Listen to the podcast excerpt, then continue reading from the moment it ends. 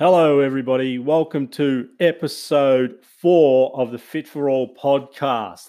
My name is Daniel. I am your host. Today, I'm going to talk about something really, really big, something that is big within the industry. Um, I'm going to throw it out there, and I'm going to make some pretty bold predictions today that this could, the COVID nineteen situation could very well be the death of big box gyms and franchises. Everyone goes, what? What is he talking about? Okay, hear me out. It's really simple. Okay, over the last eight to ten weeks, the fitness industry has had to pivot, and they had to pivot really quickly, otherwise they get left behind. And that's one of the things with the fitness industry. It changes and moves really, really quickly. Um, and if you're not on top of the ball there, you miss out, you get left behind, you lose clientele, uh, you jeopardize income, all of those sort of things. So when I say, is this the death of big box gyms? The reason I say that is that over the last eight weeks, anybody who has had anything to do with the fitness industry has seen a shift in the way that training takes place. Now, there will always be a market for people who are self-motivated and can go into the gym and do the workouts on their own. They don't need trainers, they don't need assistance and all that sort of stuff. However, the big box gyms rely on those people, but they also rely on large membership numbers. When I say large membership numbers, I mean, so the average box gym charges ten to fifteen bucks uh, a week membership. So what they require there with that low membership cost is a high membership number. So they'll have, they'll, they'll have no dramas having thousands of members on their books because they make their, they make their money just on pure volume of memberships. They don't provide a lot of services. Uh, they'll use things like supplements as supplementary incomes. Uh, you won't get too many P Ts in huge big box gyms. It's more a case of you go in there and train whenever it suits you. You pay your membership ten to fifteen bucks a week. You train, as I said, whenever it suits you, um, and that's it. Now, what's going to happen is with, with the government restrictions on sizing and how many people can be in a designated area, that's going to make these big box gyms, or make it very hard for these big box gyms to survive financially. So if they've only got twenty people in an area of, let's say, eighty square meters, uh, that's working on four square meters per person based on government regulations, all of a sudden, what they'd normally have over one hundred, two hundred people in a gym, they can only get down to eighty, which means, in theory, most likely it's going to drive big box gym memberships up. Now, people are happy to pay ten bucks a week for a gym where they can go in and train at their own convenience. Um, but in saying that, fi- around fifty percent of actual big box gym memberships don't get used. You know, people don't really care about paying ten bucks a week and not going, and they just go, ah, it's ten bucks. Now, all of a sudden, if those memberships go up, those membership prices increase in a big box gym, obviously, there's less demand for equipment on the floor at the time, but the requirements for the gym gym needs to be more with regards to financial requirements so that they can meet their overheads. Now, a big box gym really only does one thing. They provide you with the equipment. They you charge they charge you a small fee per week for you to go in there and train whenever it suits you.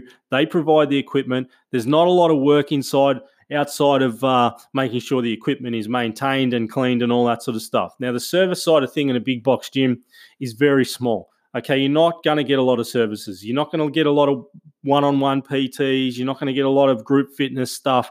They're purely there to, to provide you, you guys with equipment to go and train at your own leisure for a small fee.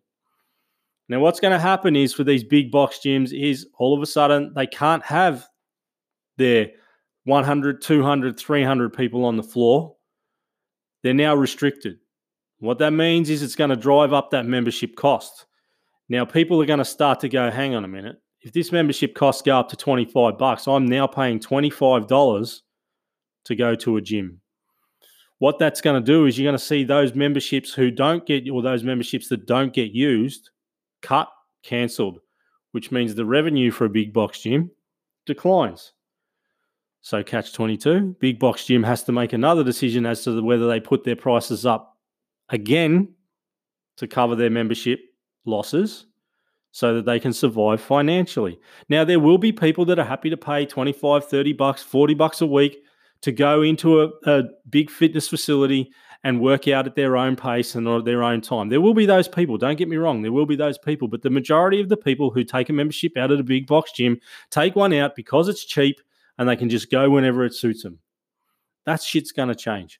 Franchises will be the same thing. Franchises rely on big membership numbers, high membership numbers, and mod- moderate, moderate to high costs for those memberships.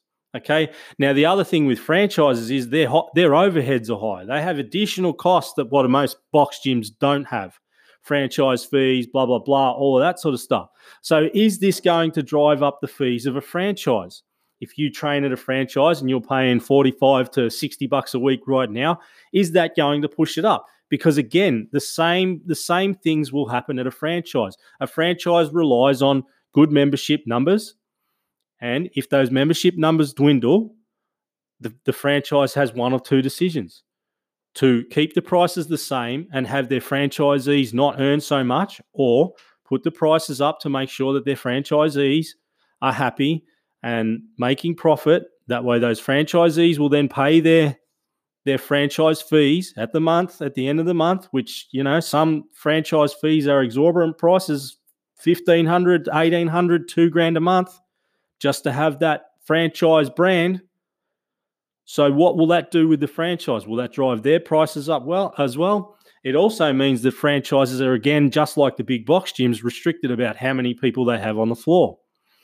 I know from my F forty-five experience, you can push classes out to thirty-six to fifty-four. They won't be allowed anymore. You know, you're going to have to have an area that's pretty bloody big to have a, a class of twenty-seven. You do twenty-seven times four, what's that? eighty. You need you need a facility that's around two hundred square meters, actually more.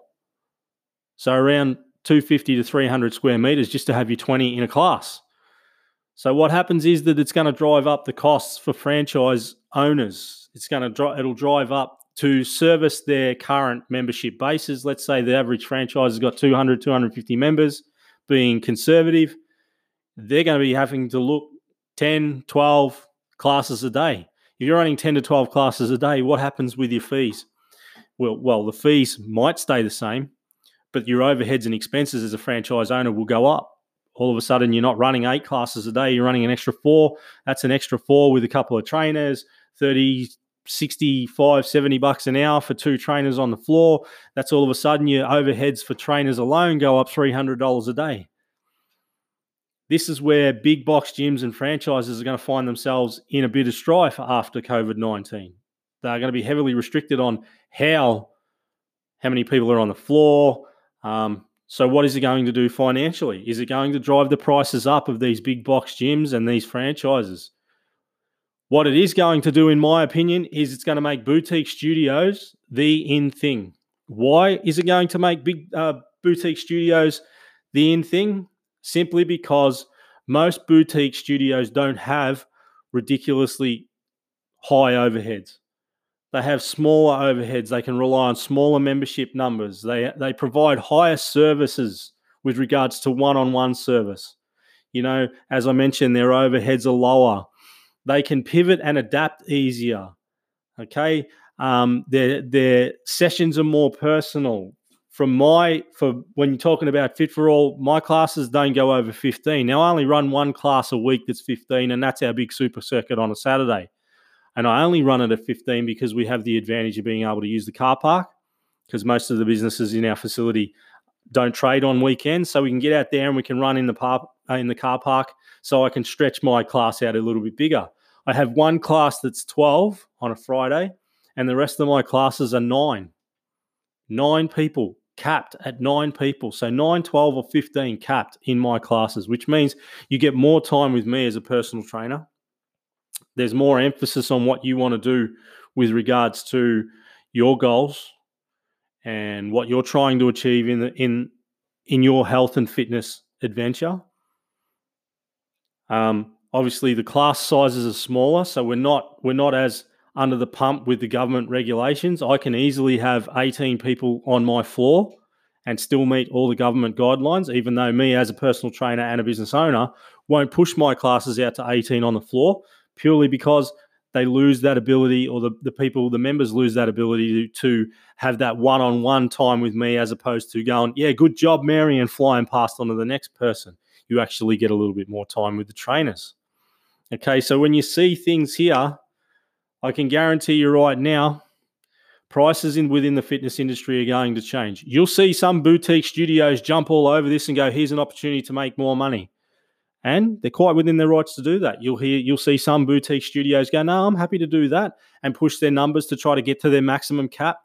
Um, my maximum membership cap's one hundred. I don't need any more than one hundred members. Uh, it would make it too hard to take care of one hundred members. If I have one hundred members training every day, I have to run ten classes a day.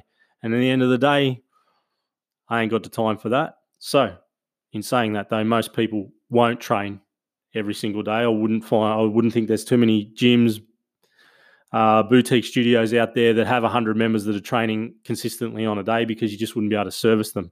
Uh, you would be running classes all day. And obviously, within the fitness industry, we're a peak and off-peak sort of time. Our peak times are early in the morning and, and late afternoon into the evenings, whereas during the day when everybody else is at work, they, t- they tend to be off-peak times. So as I said, isolation, COVID nineteen is about to change the fitness industry. It changed it eight weeks ago. A lot of the smaller studios pivoted, got online. I know some of the big franchises got online, but I also know some of the big box gyms had to literally shut their doors and no one's allowed in there. So these guys haven't been getting any revenue for eight weeks. Uh, we're in Victoria. We've got another four weeks before we can open. So that'll be three months of no revenue. Uh, I'm not sure what the overheads on some of these big box gyms are, but trust me, if you're not bringing any income in for three months, that is going to hurt your bottom line. Let's work at uh, a big box gym that has a thousand members at ten bucks a hit. That's ten K a week you're bringing in in revenue. So over twelve weeks, you're bringing in one hundred twenty thousand dollars worth of revenue in twelve weeks, and all of a sudden, it's gone. You've got to shut your door. one hundred twenty K gone. Yes, the government is giving grants and handouts and all that sort of stuff, but trust me, none of the government grants or handouts are going to reach one hundred twenty K. Now, that's being conservative on a big box gym that has one thousand members. I know most big box gyms look for more than one thousand. So imagine if, for argument's sake, you've got two thousand members in your big box gym at ten bucks a head a week, twenty K a week, gone. two hundred forty thousand dollars disappeared out of your income in the twelve weeks that, that, that Victorian uh, Victorian gyms and studios and fitness facilities cannot trade. Quarter of a million dollars. Now, if you're you're earning quarter of a million dollars, you're going to be spending big bucks because your gym will be huge. And all of a sudden, those overheads, unless you own the facility or own the building, your overheads are going to get you pretty hard. So yes, I believe that there will be a big chunk of huge box gyms uh, and franchises die on the back of COVID nineteen purely financially. I also believe that the industry has pivoted and completely changed. The dynamics of the industry has changed over the last eight weeks with another four weeks to go. I think that The the industry itself will bounce back. Don't get me wrong. It will absolutely bounce back. It's an industry that's not going to die. Uh, obesity rates continue to grow. Uh, everybody is very paranoid about the way that they look and, and keeping up with the Joneses. So the fitness industry, industry is not something that's going to stop trading. It's just impossible, you know, where, where needed. But I think there will be a shift away from franchises or training at franchises and looking for more personal service and um, more more uh, accurate service and, and things that you want, more more attention to detail that you're not going to get at your big box gym or your franchise, because in all honesty, both of those facilities are just looking at numbers for financial gain. Whereas the small boutique studios are not looking at numbers for financial gain. Yes, we are in the business to make money, but the majority of us small boutique studios And our and the owners of those boutique studios are in it to help people out, not become millionaires. Okay, we're in it for the right reasons. So that's the thing. The differences between big gyms, franchises, boutique studios. As I said, the costs will change, guys. You'll find boutique studios will say the same. They don't need to rely on uh, having tons and tons of members uh, to to survive. Whereas the big box gyms and the franchises do. So there it is. They are my thoughts on where the fitness industry is going over the next few months and who will survive and who won't. I'd love to know anybody's thoughts. If you've got something to say, feel free to drop me a message. You can do that.